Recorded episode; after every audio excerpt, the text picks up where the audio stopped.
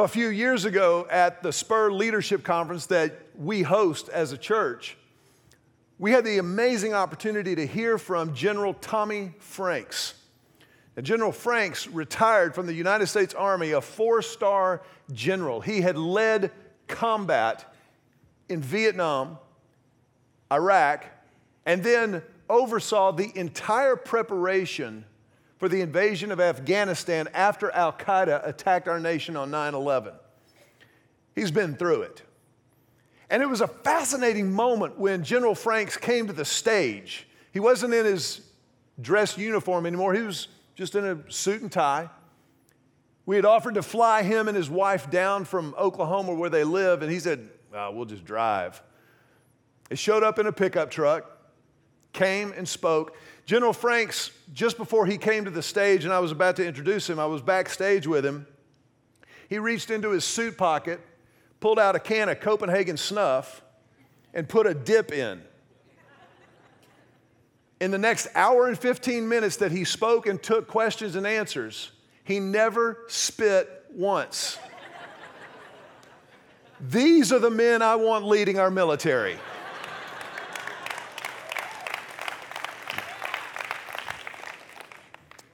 A few weeks after the conference, I sent him an email and asked if I could interview him for Spur Leadership. He agreed. We met in Dallas. In his retirement, General Franks only agreed to serve on one board of directors.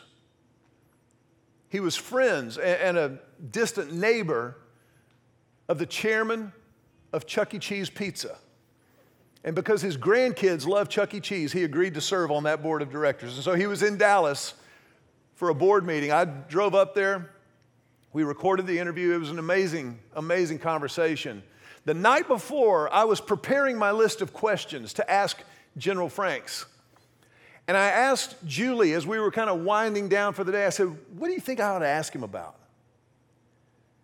Julie thought for a moment, and then in one of the wisest statements I've ever heard from her, for which she is kind of known. She said, Why don't you ask him about betrayal?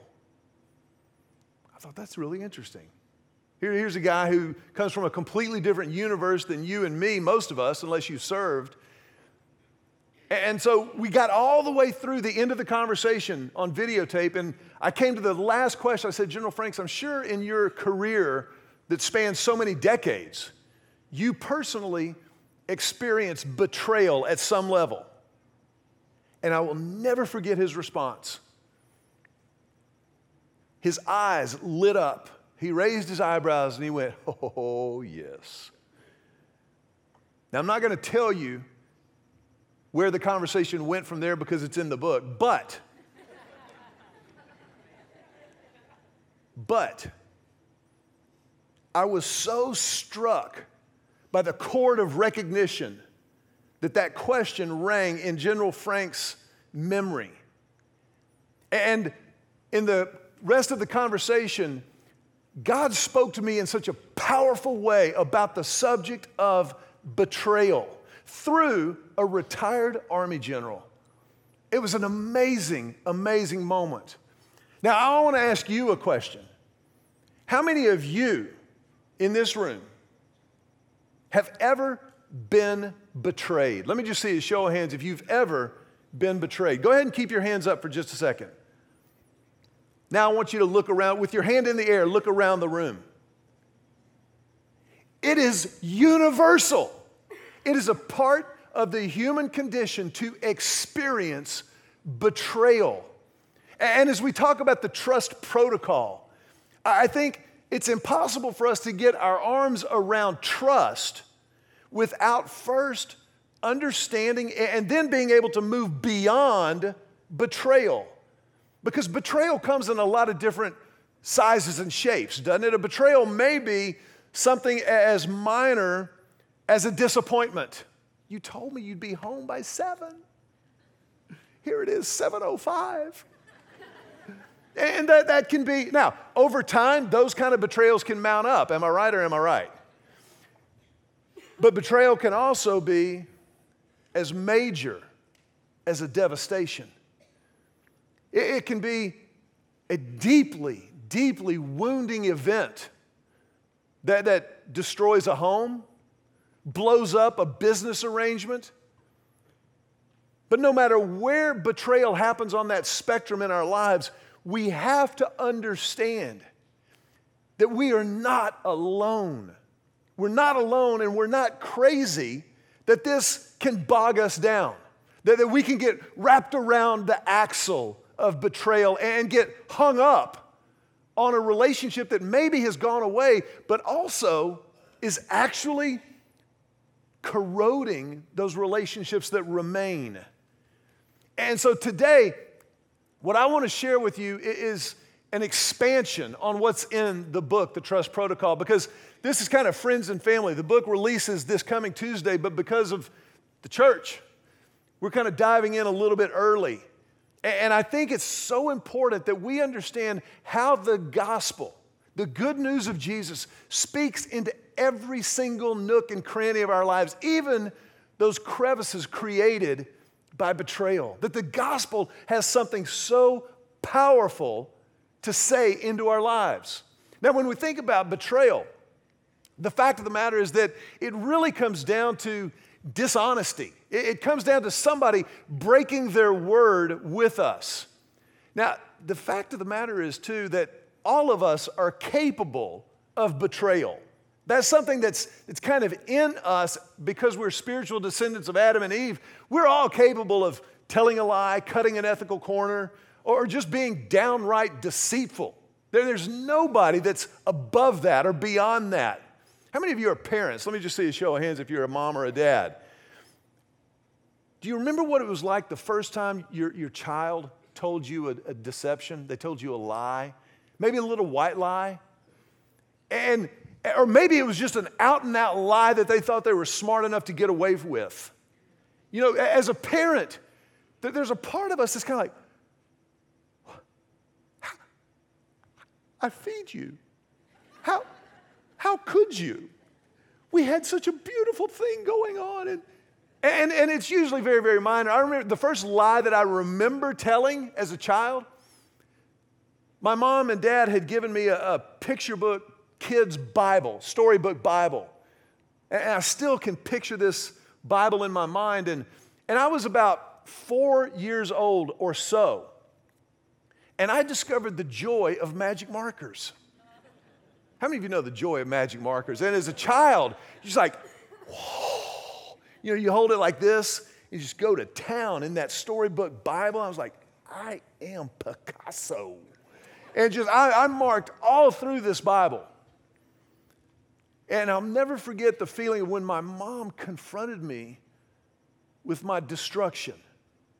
And my mom, my mom's an incredible, incredible woman, very strong personality. She's not a big girl. She's not about 5'3, maybe, maybe 105 pounds, dripping wet, holding a brick. But she plays a lot taller than she is. And I remember her coming to me with that Bible and opening it up to the center that I had just marked so hard in. And, and, and she said, Mac, how did this happen? I'm four years old. I have twin brothers that are a year and a half old. And I just immediately, without even thinking, said, I guess Pat and Gil did that.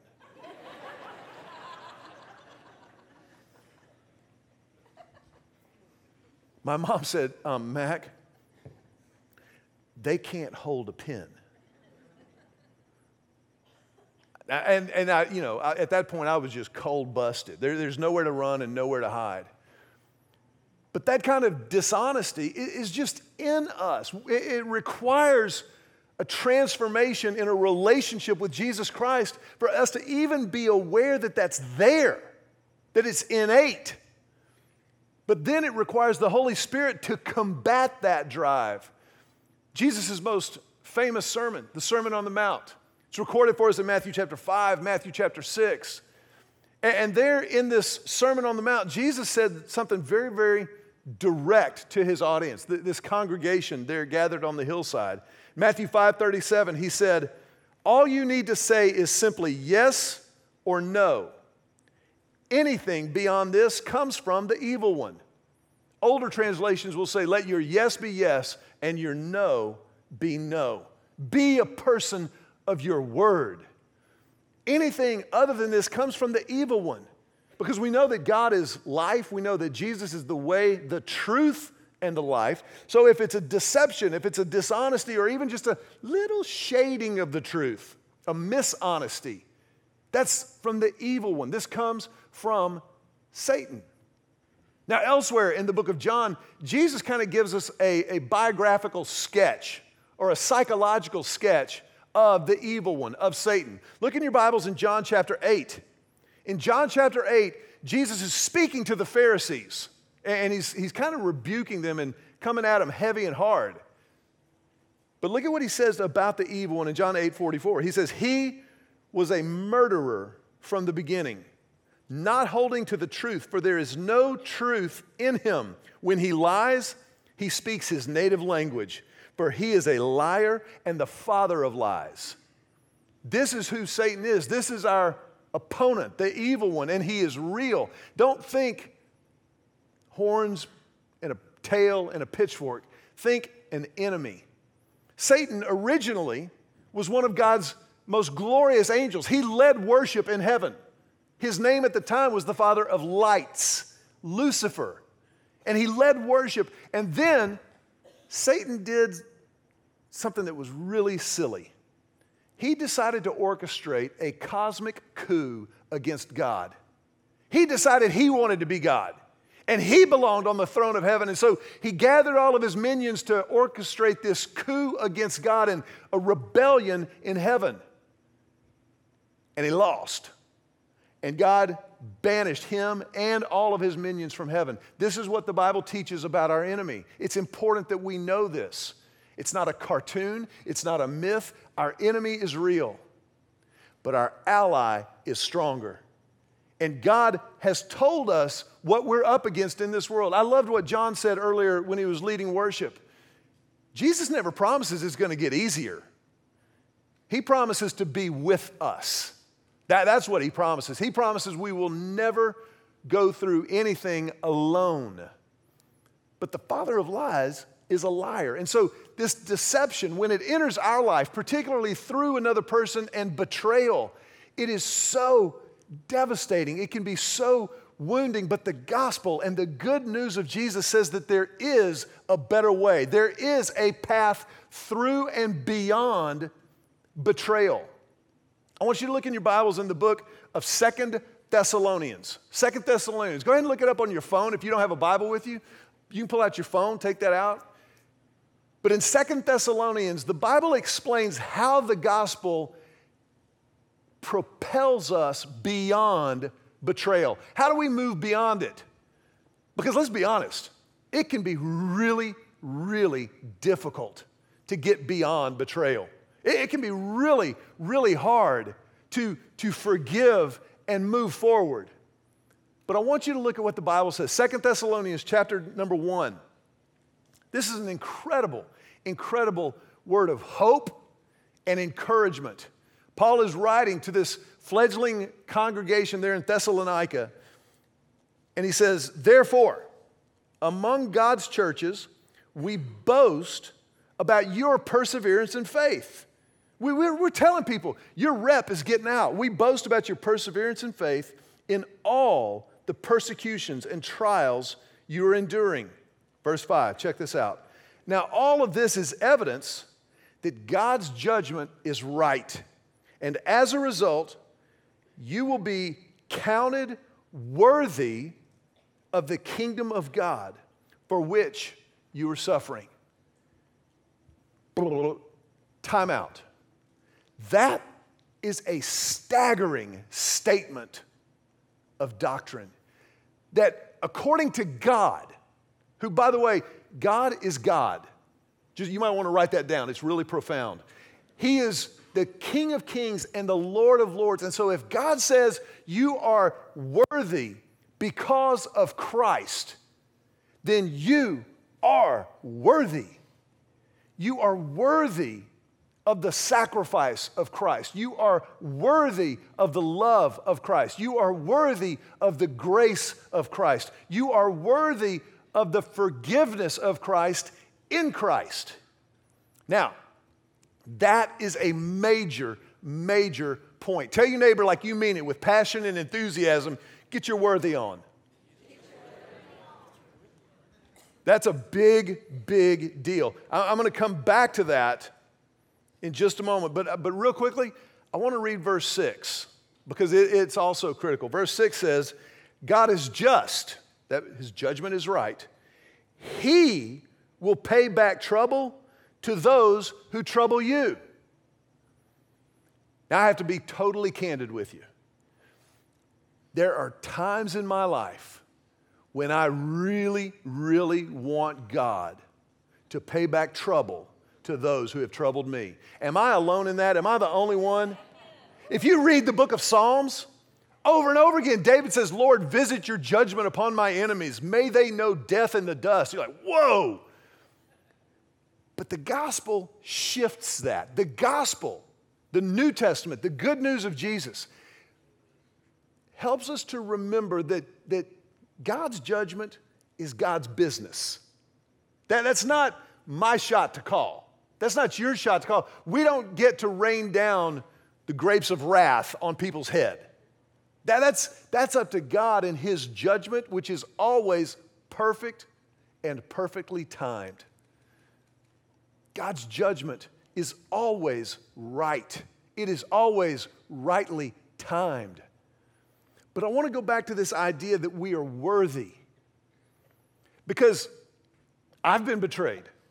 Remember, we established at the beginning that betrayal is just a universal experience of the human condition.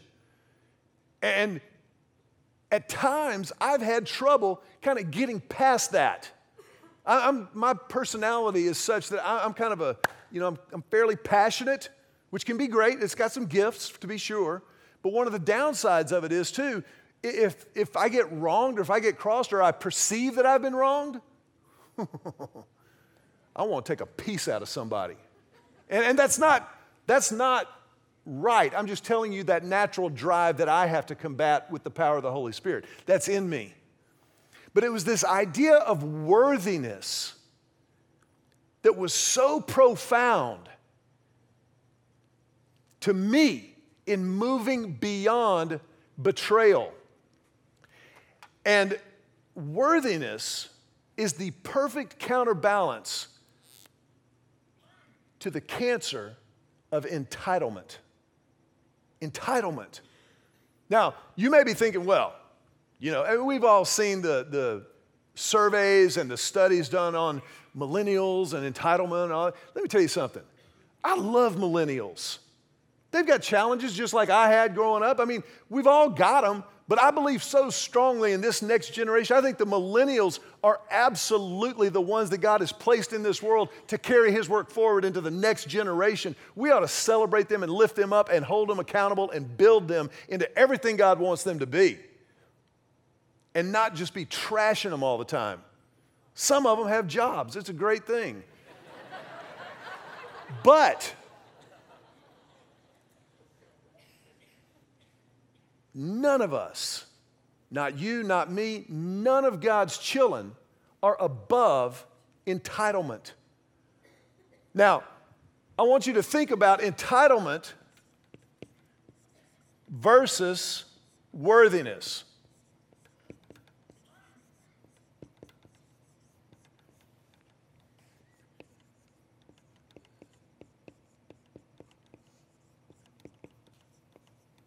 This is going somewhere, I promise you.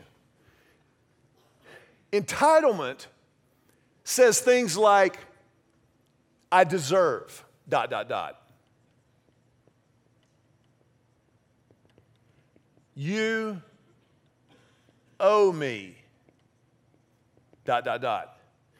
Entitlement also says, I didn't deserve the way you treated me, the way you were late to dinner again. That's entitlement. As opposed to worthiness, where entitlement says, I deserve, worthiness says, I love you. Where entitlement says, you owe me, worthiness says, thank you. Where entitlement says, I didn't deserve that. Worthiness says, I'm moving on. There's a massive difference between entitlement and worthiness. Think about entitlement. Let's say that you've thought to yourself, like I've thought to myself, I didn't deserve that. Or, man, I deserve better. Let's just say that you get what you want under the heading of entitlement. If you feel entitled to something, you feel like you're owed something, and you get it, that just elicits a great big so what? Like, well, hey, you owed that to me. I deserve that. You gave it to me, but I don't care. So what? And if you get what you wanted under the heading of entitlement, under that, in that posture of entitlement, then there is a very real detachment from the person or the people who gave it to you. There's no connection that happens if you have any entitlement in your life. Now, watch what happens if you don't get it. Uh oh. Anybody ever been frustrated at your birthday or on Christmas morning? If you don't get it and you're operating from a position of entitlement, you may give in to rage. Just that kind of deep seated anger that burns deep. Now, let me say this rage doesn't have to be loud. You can be rage filled and very, very quiet. But you hang on and you let that slow burn just continue to burn in rage. You can also give in to resentment. If you don't get something that you feel that you're owed, then you resent that person for not getting it to you. You owed that to me and you didn't deliver.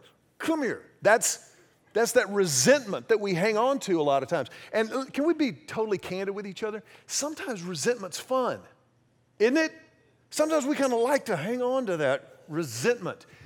Resentment can then degenerate into contempt. Contempt. We feel contemptuous of the people who don't give us what we feel like they owe us. And we start to look down on them and they're, they're bad people. Boo contempt. But then the most poisonous cancer of all is unforgiveness. Unforgiveness. We, we hold on, we are not going to forgive that person who did what we didn't deserve or didn't do what we felt like was owed to us because they don't deserve my forgiveness. My forgiveness is so special my forgiveness is so all encompassing, I'm going to hold on to it. And we forget that forgiveness is a gift we give ourselves. Forgiveness is the gift that we give to ourselves when we refuse to let the cancer of resentment and contempt metastasize, not only in our lives, but into the other relationships we have. But now, watch what happens with worthiness. Worthiness is a game changer. When you understand your worthiness in Christ, the role that the gospel plays, and you do get what you feel like and what you've learned you're worthy of according to God, you get this massive thank you as opposed to so what? And gratitude is a much healthier attitude to live in than so what? Have you ever seen a, a child who, who receives a gift and it's kind of like, eh, already got that? there, there's something you just kind of like, ooh, that's probably not a long term solution for life success for that little angel. but, but we can all feel that. But when you understand that you're worthy of these things that God says you're worthy of and you get it, even if you get it, you're like, wow, thank you also, when you get what you're worthy of according to Christ, there's this massive connection that happens between you and the person who gives it to you. You, you feel deeply connected to them. My birthday was a few weeks ago, and a close friend of mine who lives out of town sent me this incredible gift box. I had we don't even exchange gifts.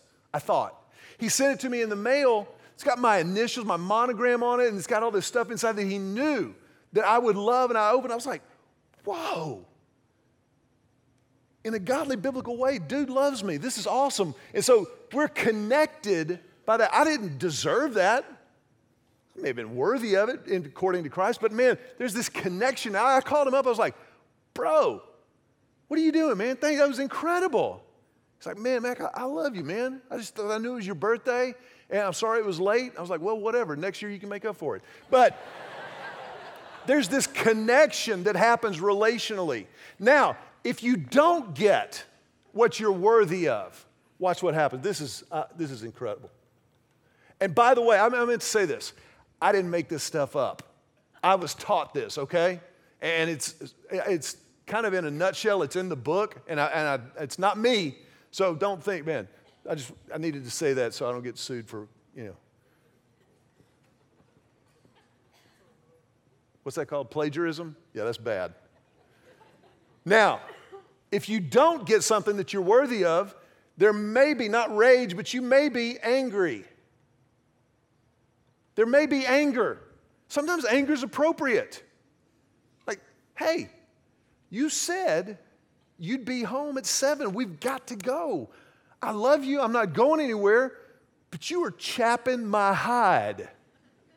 That, that's anger. Sometimes that anger is appropriate. The Bible says, in your anger, do not sin. Doesn't say don't get angry. Jesus got angry, but it wasn't because he was assuming any entitlement. If you don't get it, instead of resentment, there's hurt. You, you can be hurt. Sometimes, if somebody doesn't give you what, you are in, what you're worthy of according to Christ, you can be hurt. I, I thought we had something going on here. There's that hurt. Contempt. Contempt just becomes sadness at the loss of relationship at the brokenness of a relationship. The fact that the relationship is ruptured, it may be reparable or it may not be. But either way, there's, there's a very real sadness. And in, when you don't get what you're worthy of, you understand forgiveness. You understand, I, I was worthy of more than that. I didn't get it, but I'm going to forgive them. I've blown it, I've dropped the ball. And so I forgive them. I'm not going to hang on to that resentment, that contempt. I'm going to forgive and I'm going to move on. I want you to notice the difference between entitlement and worthiness. Entitlement Entitlement comes from Satan. Satan felt entitled to the throne of God. He felt like he was owed more credit than he was getting as the worship leader in heaven. And so he betrayed God. Worthiness, there has never been anyone more worthy than Jesus. He is worthy of all praise. He is the King of kings. He is the Lord of lords, the Alpha and the Omega. And yet, not one time, read the Gospels, John through, I'm sorry, Matthew through John. Not one time does Jesus assume an air of entitlement. Not one time. He never sinned, and he's on the cross, nailed there by sinners, placed there by sinners. And all he says is, Father, forgive them, for they know not what they do.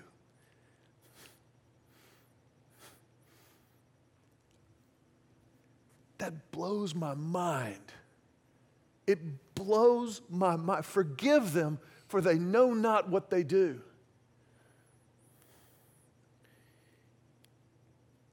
When you've been betrayed, you're walking in the footsteps of Jesus. Betrayed by us, we were created by Him to bear His image, and yet this innate thing inside of us called sin betrays our calling, our creation, our creator. He was betrayed by Judas Iscariot. Interestingly, the, the one who, who kept the money for Jesus' ministry. He was betrayed by Peter. Peter denied him three times. Three times he said, cursing as he did, I've never known this man. Peter, Peter's fisherman past came out at a critical moment. But how we handle that betrayal determines whether or not we continue to walk in the footsteps of Jesus. To understand that it's real, to understand that it happens, but it's part of the human condition, and therefore the gospel of Jesus Christ informs how we move beyond betrayal. Some of you in this room are younger and you've been disappointed. You've certainly been hurt, but maybe you haven't experienced a deep betrayal. I want to encourage you to file this away. Just hang on to this. I don't want to discourage you and tell you, oh, it's going to happen, but it's going to happen. And the gospel of Jesus Christ is bigger than any betrayal we will ever experience. The gospel of Jesus Christ heals every hurt and soothes every wound. I want to ask you if you'll bow your heads for just a moment. And in this moment, if you're here today and you've never stepped into a relationship with Jesus, then I want to ask you just to consider that right now, just to pray right where you're sitting a prayer of beginning, a prayer of healing the relationship with God that you were created for. You don't have to pass a test. You get to just begin. And because it's a relationship, it requires communication. That's what prayer is. God initiated the communication when, when He gave us Christ. And He affirms that communication through Scripture, but this may be your moment to respond for the first time to the amazing grace of Jesus. Just to pray right where you're sitting, something like this. Just silently talk to Him and say, Jesus, I need you. I know that in my sin I've betrayed you. But right here and right now, I claim your forgiveness. I accept it.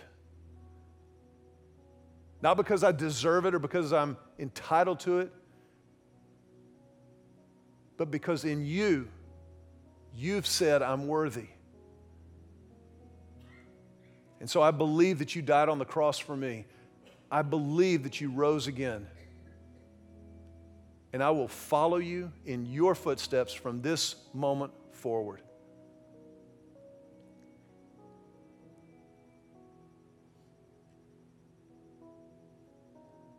I want to ask you just to remain with your heads bowed for another moment because this is a sacred moment. If that was your prayer and you meant it, I want to invite you into the family of faith. We want to help as a church any way that we can at whatever pace works for you. And the best way to do that is to use that connect card that's in your program. Fill it out, and before you leave, just hand it to one of our ushers or hosts, or maybe somebody who's underneath the blue canopy, underneath the big front porch out here. But that's just the first step in growing in this relationship, connecting into the family of faith. Second, I want to ask you in this moment, as our heads are bowed, if you just prayed that, would you raise your hand? Would you just raise your hand and hold it up high for a moment? Stamping this moment in your life, but also in the life of this church, this family of faith. All we are is a hospital full of sinners. And so we celebrate that and honor that in your life. As you put your hands down, we put our hands together just to tell you, welcome home. Welcome home.